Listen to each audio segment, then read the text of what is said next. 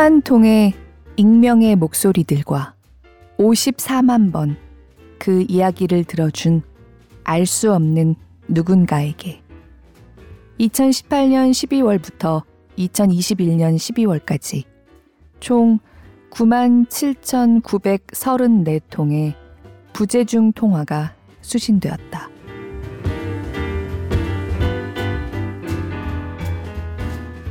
골라듣는 뉴스룸에서 함께 책 읽는 시간, 북적북적입니다. 안녕하세요. 저는 권애리 기자입니다. 살다 보면 바쁘게 앞만 보고 달려가는 시기가 있고 좀 쉬었다 가는 때가 있잖아요. 정신 없을 때는 좀 여유가 있었으면 좋겠다, 쉬고 싶다 이런 생각을 하게 되는데 정작 진짜로 갑자기 쉬잖아요? 그런 경험이 정도의 차이는 있어도 다들 있으실 텐데 그럴 때 어떠셨어요? 좋기만 하셨나요? 그래, 확실히 쉬고 넘어가야 하는 타이밍이었다 하는 생각이 결국엔 들게 되지만 그건 나중 일이고요. 저는 보통 그럴 때는 사실 처음에는 딱 좋지만은 않았던 것 같아요. 왜 그 회사에서 큰 프로젝트가 있어서 매일 야근하고 너무 힘들게 지냈다고 쳐봤을 때요. 밤도 새고. 근데 그럴 때는 초인적인 힘으로 잠을 며칠씩 잘 못 자도 사실 아프지도 않잖아요. 정신없이 쭉 가죠.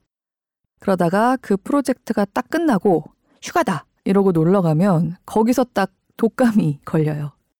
그래서 긴장이 풀어지고 마음이 놓이면서 그때까지 미뤄뒀던 나쁜 컨디션이 한꺼번에 덮치는 거죠. 저도 딱 이런 적이 있었고 아마 많은 분들이 비슷한 경험을 해보셨을 것 같습니다. 마음도 비슷한 면이 있는 것 같아요. 한참 힘들고 괴로운 일을 한가운데서 겪고 있거나 벗어나려고 발버둥치고 있을 때는 거기서 벗어나는 거에만, 서바이벌하는 거에만 몰두해 있어서 아, 내가 상처받고 있구나, 아프구나 그런 생각을 할 겨를이 없었던 것 같아요, 저는. 오히려 마음이 진짜 힘들어지는 거는 아, 벗어났다, 해냈다, 이제 다시는 그렇게 안 살 수 있을 것 같아라고 생각할 수 있게 된 시점에 그럴 때 갑자기 덮치더라고요. 처음에는 왜 그런지 몰랐어요. 아, 지금 다 괜찮은데 왜 이러지? 그 힘들 때도 그렇지 않았는데 왜 이렇게 내가 정신을 못 차리는 거지? 그러다가 한참 나중에 깨달았어요. 벗어났기 때문에 미뤄온 것들이 밀려온 거였더라고요. 마음이 쉴 수 있게 되니까 애초에 마땅히 한번 왔어야 하는 상태, 마음이 바닥을 한번 치는 상태가 있고 나서야 긴 시간에 걸쳐서 서서히 진정한 회복을 할 수 있는 거더라고요. 그냥 참아서 괜찮아지는 건 없구나. 억눌렸던 것들은 무조건 돌아온다. 한 번은 튀어오르게 돼 있다. 그 말이 정말 맞구나. 그래서 나한테 일어난 일들을 소화해서 비로소 받아들이는 데까지는 시간이 필요한 거죠. 작년에 뉴욕에서 1년 보내면서도 처음에 그랬어요. 사실 떠날 때 제 주변에서도 아, 좋은 기회다 이러고 많이 축하해주고 부러워하기도 했거든요. 정작 저는 처음에는 솔직히 그렇게 좋지가 않은 거예요. 갑자기 시간에 여유가 생기고 살던 곳을 떠나서 생각할 시간이 많아지니까 상황은 분명히 좋을 거밖에 없기는 한데 마음이 쉬지를 못하더라고요. 바쁠 때는 생각나지 않았던, 다 지나간 거라고 치부했는데 사실은 언제나 마음속에 있던 일들, 뭐 10년 전에 서운했던 거, 5년 전에 창피당했던 거, 어렸을 때 일들까지 막 떠오르고 꿈도 꾸면서 뭔가 그동안은 독한 농약을 뿌려서 잠재웠던 것 같은 생각의 잡초들이 무성해지는 상태가 됐어요. 그때 제 파트너랑 대화를 많이 했습니다. 나 실은 이 사람은 이런 게 원망스러워. 저거는 정말 슬펐다. 또는 내가 이 사람을 미워하는 게 죄책감이 들었는데 그럴 필요가 없을 것 같다. 그 사람이 미운 거와 그 사람을 사랑하는 것과 그 두 마음을 그냥 내버려둬도 될 것 같다. 이런 것들을 대화하면서 많이 깨달았어요. 혼자서 일단 많이 생각하고 또 생각나면 이야기하고 그렇게 몇 달이 지나고 나서야 비로소 뉴욕 생활이 하루하루 진짜 재밌고 그날그날을 즐길 수 있는 그런 마음 상태가 될 수 있었어요. 저는 당사자에게는 결국 말하지 못했습니다. 앞으로도 할 수 없고요. 하지만 입을 열어서 내 이야기를 들어주는 다른 사람에게 터놓은 것만으로도 내가 해방되고 있구나 느껴졌어요. 그래서 얼마 전에 이 책을 만났을 때 여기 실린 그 수많은 사람들이 여기 남긴 말들, 그들이 이 모든 이야기들을 꺼내놓은 그 심정들을 내가 조금은 알고 있다. 우리 서로 조금씩 서로 이해하고 이해할 수 있다. 그런 마음이 깊이 들었습니다. 오늘의 책은 지난 3월 말에 출간됐습니다. 세상에 나온 지 이제 한 달 조금 넘었죠. 제목은 세상의 끝과 부재중 통화예요. 광고인으로 경력을 쌓았고 이제 웹아트 작가로 활동하고 있는 서르나 작가가 만들었습니다. 어떤 책인지 이 책에 실린 작가의 말을 일부 먼저 읽는 것으로 소개를 대신하겠습니다. 낭독을 허락한 출판사 수호서재에 감사드립니다.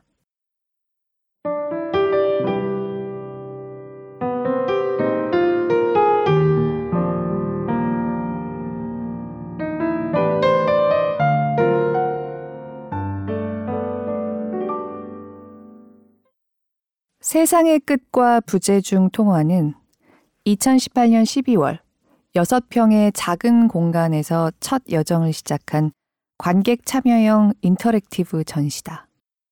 전시장에는 여러 대의 아날로그 전화기가 누군가를 기다리듯 벨을 울리고 있다.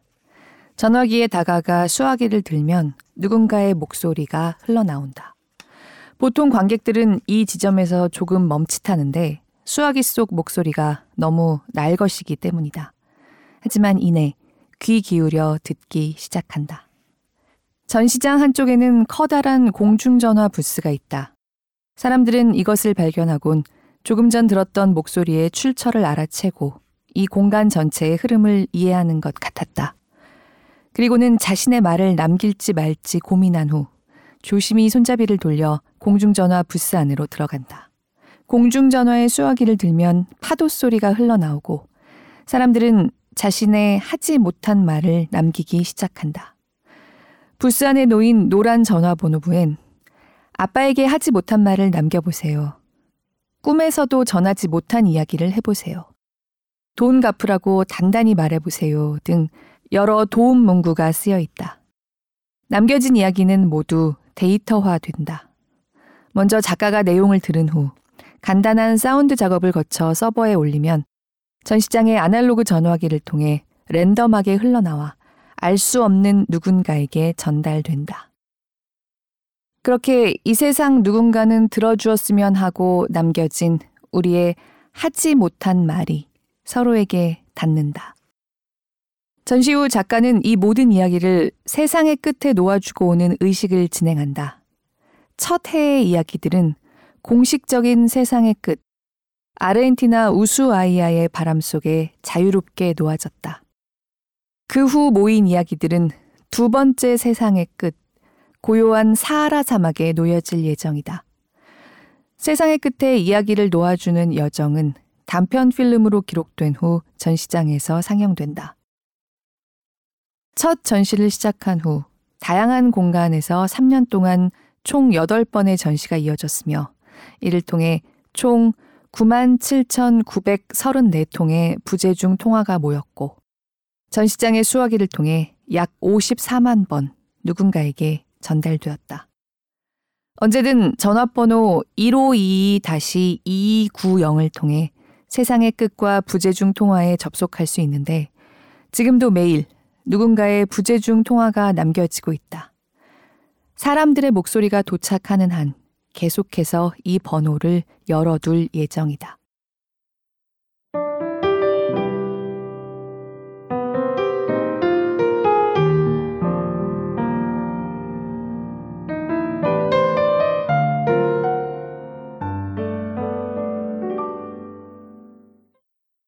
방금 들으신 것처럼 지금도 이렇게 부재중 통화를 받아 모으고 있는 서르나 작가가 지난 2018년 말부터 3년 동안 쌓인 10만 통 가까운 부재중 통화 중에서 여러 메시지들을 추려서 이 책에 실었고요. 에세이를 썼습니다. 전시장에서의 순간들과 이 메시지들을 아르헨티나의 세상의 끝에 놓아주러 갔을 때의 사진들, 또 그때의 상황과 그때의 마음을 담은 작가의 에세이도 함께 실려 있어요. 작가랑 출판사랑 작가의 에세이는 좀 더 넉넉하게 읽어도 되는데 여기에 실린 통화 메시지들 중에서는 딱 10개만 추려서 읽기로 약속을 했거든요.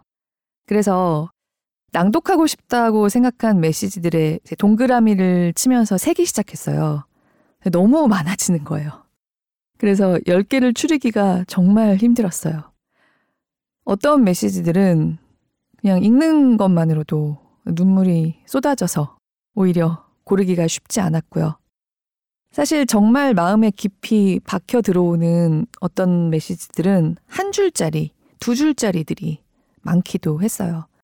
근데 그런 메시지들을 읽고 나면 10개가 너무 빨리 차버리니까 어느 정도 길이가 되는 메시지들, 될 수 있으면 좀 긴 통화를 골라 읽자 했는데도 너무너무 추리기가 힘들었습니다. 이 책에서 이 책을 직접 열어보셔서 이들이 털어놓은 그 많은 이야기들을 만나보실 수 있고요. 또는 방금 읽어드렸던 그 번호 1522-2290 115로 전화해서 육성을 직접 들어보실 수도 있습니다.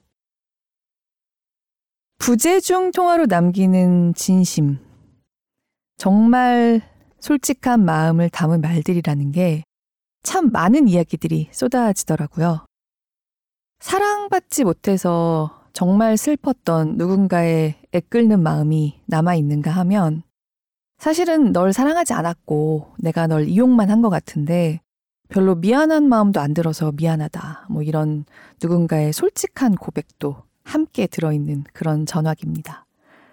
진심이라는 면에서는 어느 한쪽이 더 중하지도 가볍지도 않은 거죠. 그리고 이 부재중 통화 10만 건 중에는요.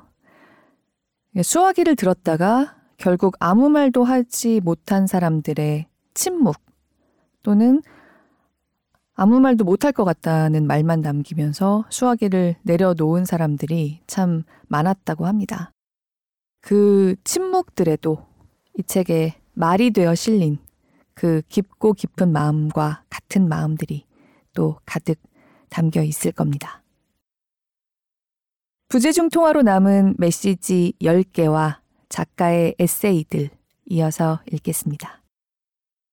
오늘 북적북적을 함께 해주시는 분들, 혹시 마음속 깊은 곳에서 꺼내서 실은 누군가에게라도 털어놓고 싶었던 이야기가 있다면 묻어도 묻어도 잘 묻히지 않는 해야만 할 것 같은 말이 있다면 또는 그저 한번 소리내서 그냥 해보고 싶은 말이 있다면 누군가와 북적북적에라도 털어놓으실 수 있으면 좋겠어요.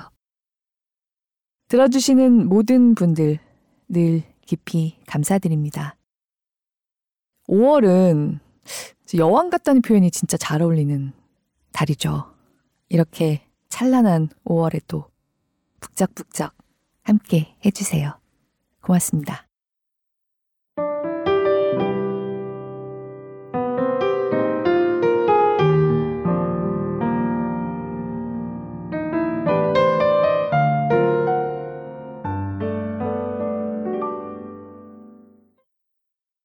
있니? 엄마야. 너 간 지 벌써 4년하고 7개월 정도 되네. 김서방이 연애를 시작했나 봐. 엄마는 섭섭하지만 너도 김서방 연애 시작한 거 괜찮지? 어떻게 새 여자를 안 만나겠냐. 규영이는 잘 있어. 잘 크고 있어. 이제 1학년이야. 엄마 일 많이 잊어버렸겠지? 우리 집에는 가끔씩 오고 있어. 딸아, 엄마 갈 때까지 엄마 너 찾아갈 때까지 잘 있어. 21,903번째 통화.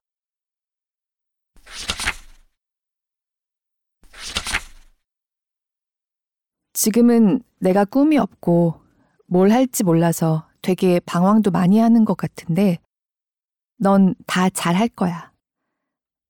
난 날 믿어. 미래에 내가 뭘 할지 진짜 모르겠는데 주변 사람들한테 잘하고 가족들한테도 잘하고 나 자신한테도 잘하는 그런 내가 됐으면 좋겠어. 눈물 날 것 같아. 7,980번째 통화.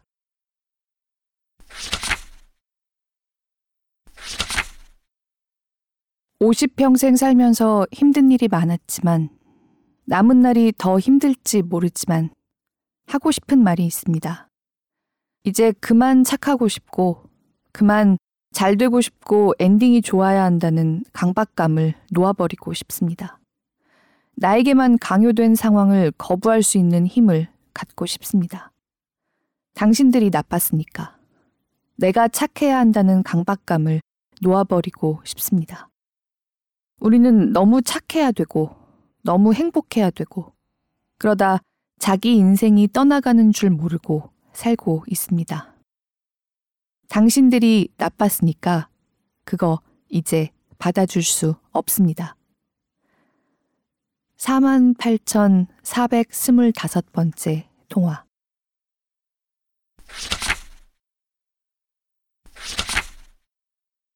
어머니, 10년 전 제가 가져갔던 돈은 10,000원이 아니라 370,000원이에요.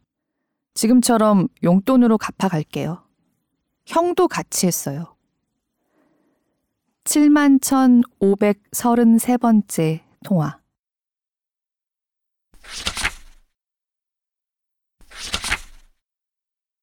아빠라고 불러본 지도 4년이 지났네. 폭력적인 아빠였지만 나는 이제 아빠를 원망하지 않을 것 같아. 아빠의 빈자리가 크기도 했는데 이제 작아지는 것 같아.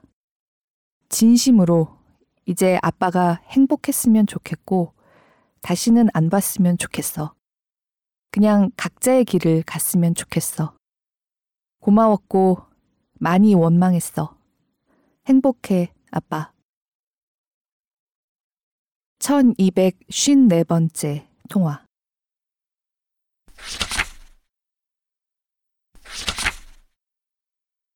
여자친구랑 오랜만에 서울 놀러 왔는데 사진 찍기를 정말 좋아하는 친구예요. 벌써 100장 정도 찍은 것 같아요. 땀이 너무 나고 다리가 아프기 시작하고요. 손이 떨리기 시작했습니다. 각도가 그렇게 중요하니? 오늘 축구한 것 같아. 축구할 때도 이거보다 힘들진 않았어.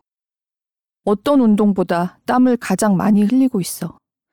내 다이어트는 너 사진 찍어주는 거랑 같다고 보면 될 것 같아. 그래도 죽을 때까지 사진 이쁘게 찍어줄게. 13,004번째 통화.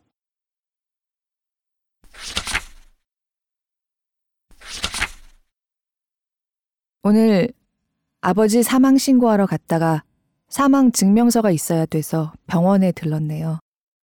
그러다 아버지 핸드폰을 해지하고 오는 길에 전화를 했는데 이젠 받지 않으시네요. 아버지 목소리도 듣지 못하게 됐네요.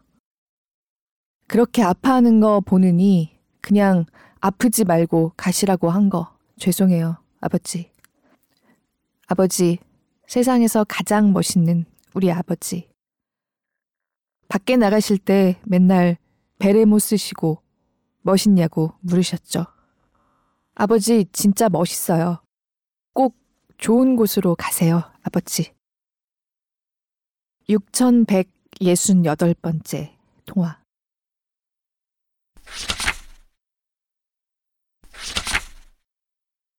저는 절대 전하지 못할 사람한테 말을 하고 싶어요. 일본의 작곡가인데 긴장되네요. 고등학생 때 처음 알았던 작곡가인데 굉장히 위로가 되는 피아노 곡을 많이 만들어줬어요. 2018년이니까 24살.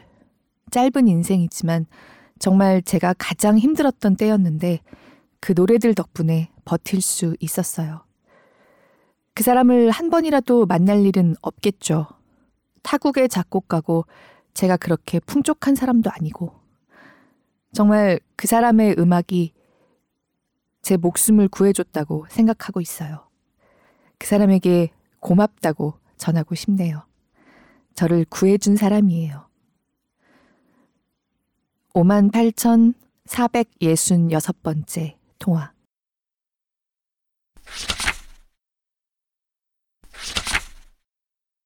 엄마랑 아빠한테 난 항상 의젓하고 착한 딸이지만 사실은 진짜 아니야. 엄청 의지하고 싶을 때도 많았고 어리광 부리고 싶을 때도 많았는데 엄마 아빠가 실망할까봐 못 그랬어. 엄마가 나한테 그랬잖아. 너는 아무렇게나 잘 살아남는 애라고. 근데 나는 아무렇게나 잘 살아남는 애가 아니라 그렇게 안 하면 죽어버릴 것 같아서 어쩔 수 없이 그랬던 거야. 나 병원 떨어졌어. 사실 떨어진 건 상관없어. 근데 엄마는 그게 아니잖아. 내가 병원 떨어졌다고 말하면 엄마 표정이 상상이 가. 그 표정이 상상이 가서 말을 못 꺼내겠어. 마음이 너무 무거워. 엄마 나한테 왜 그래? 입 밖으로 말하니까 속이 너무 시원하다. 34,990번째 통화.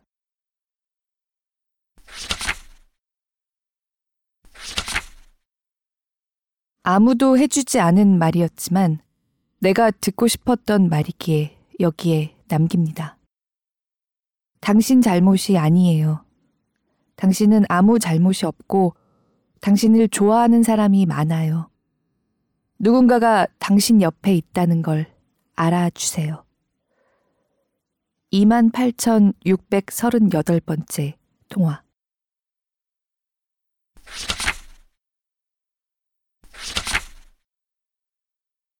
과연 사람들이 자신의 속마음을 남길까? 전시 하루 전날까지도 나의 가장 큰 의문이었다. 나조차도 속마음을 꺼내놓기 쉽지 않은데 낯선 공간에서 사람들이 자신의 이야기를 꺼내놓을지 한편으로는 걱정도 되었다. 이 전시의 진짜 주인공은 사람들인데 얼마나 참여해줄지 예상할 수 없었다. 몇 통의 이야기가 남겨질까? 10통? 100통? 전시 첫날, 새벽같이 일어나 전시장으로 달려갔다. 전시장에는 어제 설치한 아날로그 전화기가 벨소리에 맞춰 은은히 빛을 발하고 있었고 공중전화 부스 역시 불을 켠 채 누군가를 기다리고 있었다. 전시 오픈 시간이 되자 전화 벨소리를 듣고 한 명, 두 명 사람들이 들어왔다. 도대체 무슨 일이 벌어질까? 온몸의 촉각이 곤두섰다. 준비 기간 동안의 모든 긴장이 어깨 뒤로 바싹 와 있는 듯 했다. 작업은 너의 손을 떠났어. 이제 그 세계가 어떻게 살아 움직이는지 지켜볼 시간이야. 라는 소설가 친구의 말이 떠올랐다. 심호흡을 하고 지켜보는 사이 뭐가 어떻게 되는 건지 인지할 틈도 없이 모든 게 자연스럽게 흐르기 시작했다. 벨이 울리는 전화기에 다가가는 사람. 수학이 넘어 진짜 사람의 목소리가 나오자 깜짝 놀라며 친구를 불러 세우는 사람. 숨죽여 수화기 속 이야기를 듣는 사람. 공중전화 부스 손잡이를 조심스레 돌리는 사람. 눈이 촉촉해져 부스에서 나오는 사람. 그렇게 전시 공간이 수많은 사람들의 제스처로 꽉 채워지고 있었다. 하나라도 놓칠세라 그 모든 모습을 관찰했다. 우주 어디에도 이렇게 날 몰입시키는 공간은 없을 것 같았다. 시간이 멈추던가 아니면 계속되어도 좋을 것 같았다. 그렇게 첫날의 전시를 마무리하고 작업실로 돌아가는 길. 혼자 차에 시동을 켜고 도로에 나선 순간 긴장이 풀렸는지 갑자기 예상치 못한 눈물이 왈칵 쏟아졌다. 비도 안 오는데 차 와이퍼를 켤 뻔했다. 그래요, 했어요. 드디어 약속 지켰어요. 라며 누구에게 하는지 모르겠는 말이 터져나왔다. 전시장을 다녀간 수많은 사람들이 생각나며 감사한 마음과 함께 가슴에 품어온 공간 하나가 드디어 살아 숨쉬었다는 감격스러움이 밀려왔다. 나는 사라져도 좋아. 이 세상과 하나가 된 느낌. 나는 사라져도 괜찮다는 충분한 느낌이었던 것 같다. 그건 맨날 콩나물국을 먹다가 처음으로 깊게 우려낸 사골 국물을 뜨겁게 들이켜본 느낌일지도 모른다고 생각한다. 그렇게 작업실에 도착해 자정쯤 되었을까. 조심스레 서버에 접속해 첫 녹음 파일을 클릭했다. 파도 소리가 시작되고 드디어 사람들의 목소리가 들려오기 시작했다. 미사여구 하나 없는 이야기들. 숨소리, 머뭇거림, 떨림. 가슴에 묻혀있던 것들이 처음으로 목 끝에 작은 구멍을 통과해 터져나왔다. 묻어놓은 깊이만큼일까? 세상으로 터져나오는 순간 여리지만 강렬한 파동이 지진파처럼 진동했다. 말도 안 돼. 다들 전시장에서 재미있게 놀다 간 것 같은데 내가 오늘 그 현장에 있어서 다 아는데 정말 이런 이야기들을 남기고 간 거야? 아까 그 평범한 사람들 속에 이런 예상치 못한 이야기들이 숨어 있었어? 그리고 어떻게 이렇게 진심으로 자신의 이야기를 남겼을 수가 있어? 어떻게? 가면 없이 드러낸 마음 하나가 무심히 다가온다. 누군가의 100% 진심 앞에서 나의 방패가 스르르 무너진다. 하나의 마음이 또 하나의 마음과 맞닿아 진동한다. 어느새 눈물 콧물이 되어 책상 위에 휴지가 쌓여간다. 이 세상에 누군가를 향해 자신의 마음을 연 사람들, 그 감당할 수 없는 진심에 마음이 뜨거워졌다. 처음 만난 목소리들, 그 속엔 내 예상보다 훨씬 더 많은 이야기들이 숨어 있었다. 즐거운 웃음과 무표정 속에 이런 이야기들이 숨어 있었다니. 난 그동안 겉모습만 보고 얼마나 무의식적으로 사람을 판단해왔던가. 내가 안다고 했던 건 다 무엇이었을까? 우리는 서로에 대해 무엇을 알고 있는 걸까? 첫날의 부재중 통화 384통. 그 이야기들을 다 들어갈 때쯤 이런 생각이 들었다. 정말 마음의 눈으로 보면 미워할 사람이 없구나. 오늘의 부재중 통화들은 내일부터 전화기에서 흘러나와 알 수 없는 누군가에게 전달될 것이다. 그렇게 길었던 하루가 끝나고 있었다.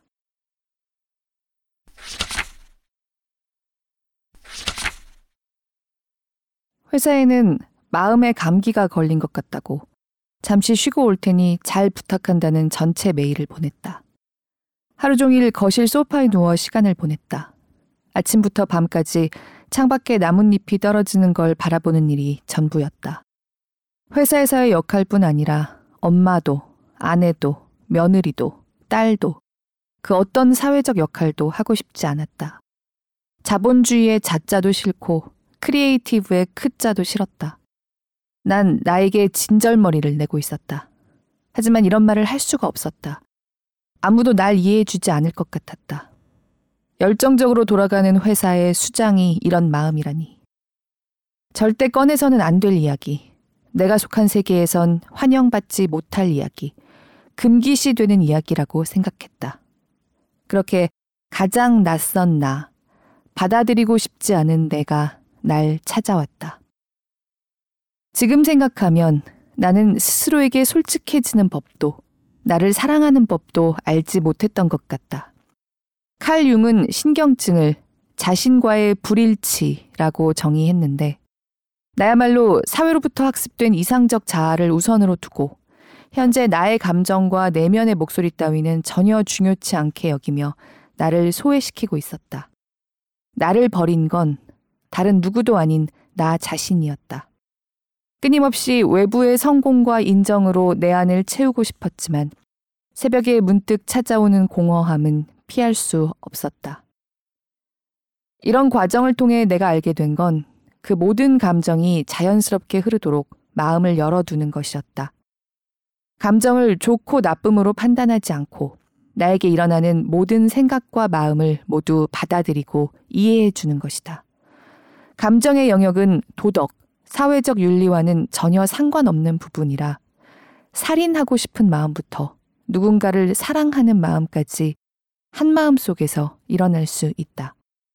그것을 머리로, 이성으로 판단하지 않고 마음의 영역에서 한없이 자유로워지는 것.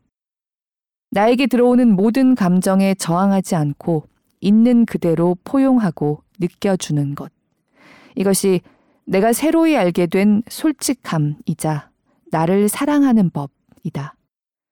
신기한 건 현재의 감정을 흘려보내고 나면 다음 페이지에 내가 무엇을 해야 하는지 더 자연스럽고 지혜로운 나다운 방법이 떠오른다는 것이다. 또한 내가 원하는 게 뭔지, 요즘 마음이 어떤지 스스로에게 자주 물어봐준다. 내가 나의 절친이자 연인, 푸근한 할머니가 되어주는 것. 그것이 평생 나에게 해주고 싶은 일이다. 하지만 무기력함, 열등감, 미움, 거부당함 등의 불편한 느낌이 올라올 때면 또다시 다른 곳으로 회피하려는 나를 발견한다. 여전히 그것을 마주하는 것은 힘들다. 하지만 알아차리는 즉시 호흡을 가다듬고 이야기한다. 잠깐 멈추자. 그리고 이 세상에 단 한 사람, 바로 내가 내 안에 약하고 아픈 마음과 함께 있어주자. 언제까지라도. 스스로의 감정을 책임지고 돌보는 법을 배워가고 있다. 이 과정을 통해 나라는 사람이 한없이 유치하고 약해질 수 있는 사람이며 동시에 그런 나를 포용할 수 있는 사람이라는 사실에 홀가분해진다. 다시 이야기를 이어가자면 거실 소파와 한 몸이 되어 지낸 지 열흘쯤 되었을까. 아무것도 하고 싶지 않았는데 처음으로 무언가 하고 싶은 마음 하나가 올라왔다. 바로 엄마 역할이었다. 그동안 항상 일에 치여서 아이들을 살뜰히 챙겨주지 못했다는 생각이 들어 교문 앞에 아이를 마중 나가고 싶다는 생각이 들었다. 누군가에게는 평범한 오후의 일상을 보내보고 싶어졌다. 석 달쯤 지나서는 문득 라디오에서 흘러나오는 소리에 내 마음이 반복적으로 반응하고 있다는 걸 알아챌 수 있었다. 스스로를 표현하며 사는 사람들의 이야기였는데 이상하게 그 지점에선 멈춰버린 심장이 다시 뛰었다. 그렇게 모든 의지를 놓아버리고 그저 항복하고 털퍼덕 주저앉자 내 일상을 꽉 채우고 있던 엔진 소음이 멈추고 탁한 부유물이 하나씩 가라앉기 시작했다. 그제서야 마음이 나에게 보내고 있던 신호를 감지할 수 있었다. 사실 진정 내가 원하는 건 딱 두 가지 뿐이구나. 내가 사랑할 수 있는 사람들을 충분히 사랑하는 것. 또 다른 하나는 스스로를 표현하며 사는 사람이 되는 것. 나머진 모두 장식일 뿐이구나. 이후의 삶은 그 두 개의 중심축을 향해 방향키를 계속 돌리는 일이었다. 선택지가 올 때마다 하고 싶다와 해야만 한다 중에 최대한 하고 싶다 쪽으로 방향키를 움직였다. 사라져버린 나를 다시 살려내고 싶었다. 나 자신을 향해 항해하고 싶었다.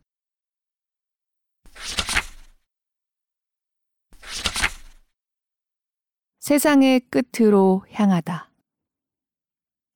To you.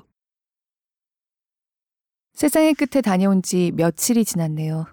그동안 일상적인 일들이 분주히 오고 갔고 그저 흐르게 두었습니다.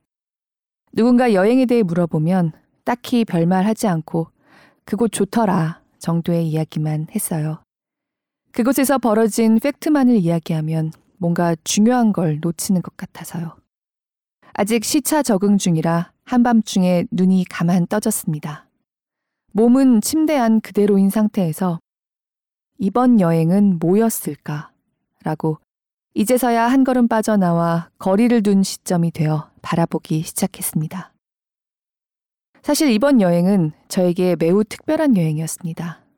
바로 아무것도 계획하지 않고 흘러가는 대로 받아들이고 아무 의심 없이 그 모든 여정을 수용하고 믿었기 때문입니다. 이건 될 대로 되라 보다는 신뢰 같은 건데요.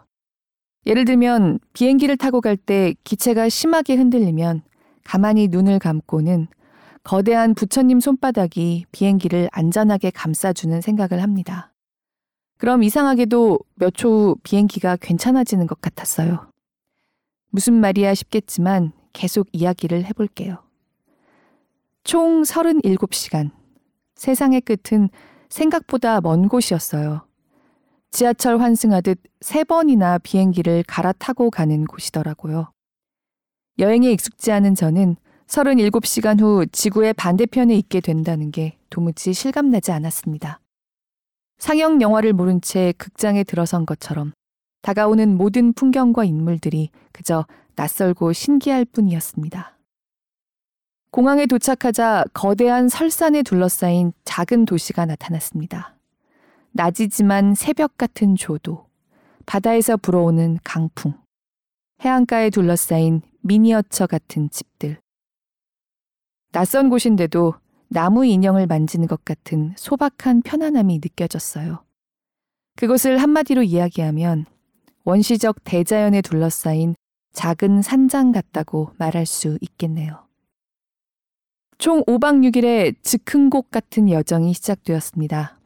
그런데 여행에서 제일 중요한 일정이 배를 타고 세상의 끝 등대에 가는 비글 해협 투어인데 첫날 가보니 예약이 꽉 찼고 여행 넷째 날부터만 가능하다는 거예요.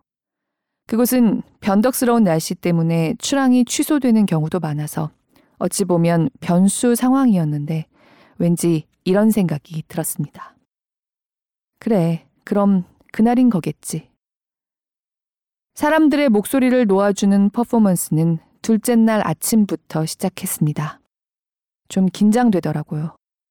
마음을 진정시키려 스스로에게 가만히 물어보니 이 지점에서 마음이 편해졌습니다. 그저 순간순간 마음에 귀 기울이고 들뜸 없이 하면 돼. 자연스럽게 뭘 할지 알게 될 거야. 왠지 마음이 가는 호숫가의 거친 바위에 앉아 첫 번째 목소리를 놓아주기 시작했습니다. 잔잔한 호수를 바라보며 사람들의 목소리를 듣고 있자니 한없이 고요해졌습니다. 우리 모두는 연결되어 있으니까. 진심은 결국 전해지니까. 한 사람 한 사람의 이야기에 귀 기울여 세상 끝에 바람 속으로. 이곳에 내 목소리가 놓아지면 좋겠다라는 장소가 나타날 때마다 잠시 멈춰서 그곳에 사람들의 이야기를 놓아주었습니다. 지구 반대편에서 모인 부재중 통화들이 하나씩 바람 속으로 흩어져 갔습니다. 촬영은 어디선가 그 모습을 담는 방식으로 진행되었는데 카메라의 위치를 알 수 없는 게 편안함을 주었던 것 같아요. 앞서 이야기한 넷째 날 이야기를 이어서 해볼게요. 가장 중요한 일정이었던 그날은 출격과도 같은 느낌이라 도무지 마음이 가벼워지지가 않았습니다. 나서기 전 거울 앞에서 스스로에게 말을 걸었습니다. 왠지 그 순간이 중요한 것 같아 거울 속 모습을 찍어둔 영상이 있어 조금 전 열어봤는데 이런 말을 했네요. 쑥스럽지만 그대로 적어볼게요. 깊이 마음속 진심을 품고 오늘의 일정을 하고 오겠습니다. 최선을 다하고 올게요. 나 스스로에게, 이야기를 남긴 모든 사람들에게 진심을 다해 집중하고 오겠습니다. 항상 제 중심에서 저와 함께 해주세요. 스스로에게, 아니 이 세상에게 하는 말을 꾹꾹 담아 되뇌고 나니 그제야 마음이 편해지며 이제 내가 할 일은 다 했다. 나머지는 알아서 펼쳐지겠지 라는 생각이 들었습니다. 그리곤 며칠간 출항을 하지 못했다고 들은 항구로 씩씩하게 향했습니다. 정말 감사하게도 여행 기간 내내 딱 그날 하루만 날씨가 좋았습니다. 햇살이 내리쬐는 청량한 바람과 남청색 투명한 비글 해협의 바다. 그토록 고대하던 세상 끝의 등대가 멀리 점처럼 보이며 다가오던 순간은 아마 평생 잊지 못할 것 같네요. 뱃머리에 서자 사정없이 차가운 바람이 불어닥쳤지만 한 손에 부재중 통화가 흘러나오는 스피커를 들고 거침없이 나아갔습니다. 세상 끝의 바람 속에 사람들의 목소리를 마음껏 놓아주었습니다. 정말 딱 그 하루, 그 시간에만 가능했던 일이었습니다. 항구로 돌아오는 길, 아무 말도 필요 없는 미소가 한가득 차올라 터졌습니다. 모든 여정을 마치고 공항으로 출발하려는데 엄청난 강풍이 불었어요. 비행기가 뜰까 싶을 정도로요. 비행기를 타러 공항 도로를 달리는데 무지개가 떴습니다. 꼭 저에게 잘 가라고 인사하는 것 같았어요. 공항에 도착하니 어느새 무지개는 사라졌습니다. 그리곤 비행기가 이륙을 위해 활주로를 달리기 시작하는 타이밍에 어두웠던 하늘이 형광등 조명을 켠 것처럼 밝아지며 흔들림 없이 이륙을 했습니다. 비행기가 어느 정도 날아오른 후 방향을 천천히 선회하는데 아까 그 무지개가 또 다시 보이는 거예요. 날개 사이로 마지막 웃음을 지어주는 것처럼요. 울컥했습니다. 이 모든 게 우연일지라도 너무 감사합니다. 세상의 끝이라는 시공간이 저를 반겨주었다는 생각이 들었습니다. 지구 반대편에서 날아온 손님을 환대해 주었다는 감사함. 아무 계획도 하지 않았는데 일어날 일은 모두 일어났구나. 너무도 수수하고 풍성한 만족감이었습니다. 이번 여정이 도대체 무엇이었는지에 대한 스토리텔링을 이제서야 해보네요. 남겨진 부재중 통화들을 세상의 끝에 잘 놓아주고 왔다는 소식과 함께요. 아직 시차 적응이 안 되어 한밤중에 불쑥 깬 저는 조금 더 깨어있다 잠에 들어야겠습니다. From 세상의 끝.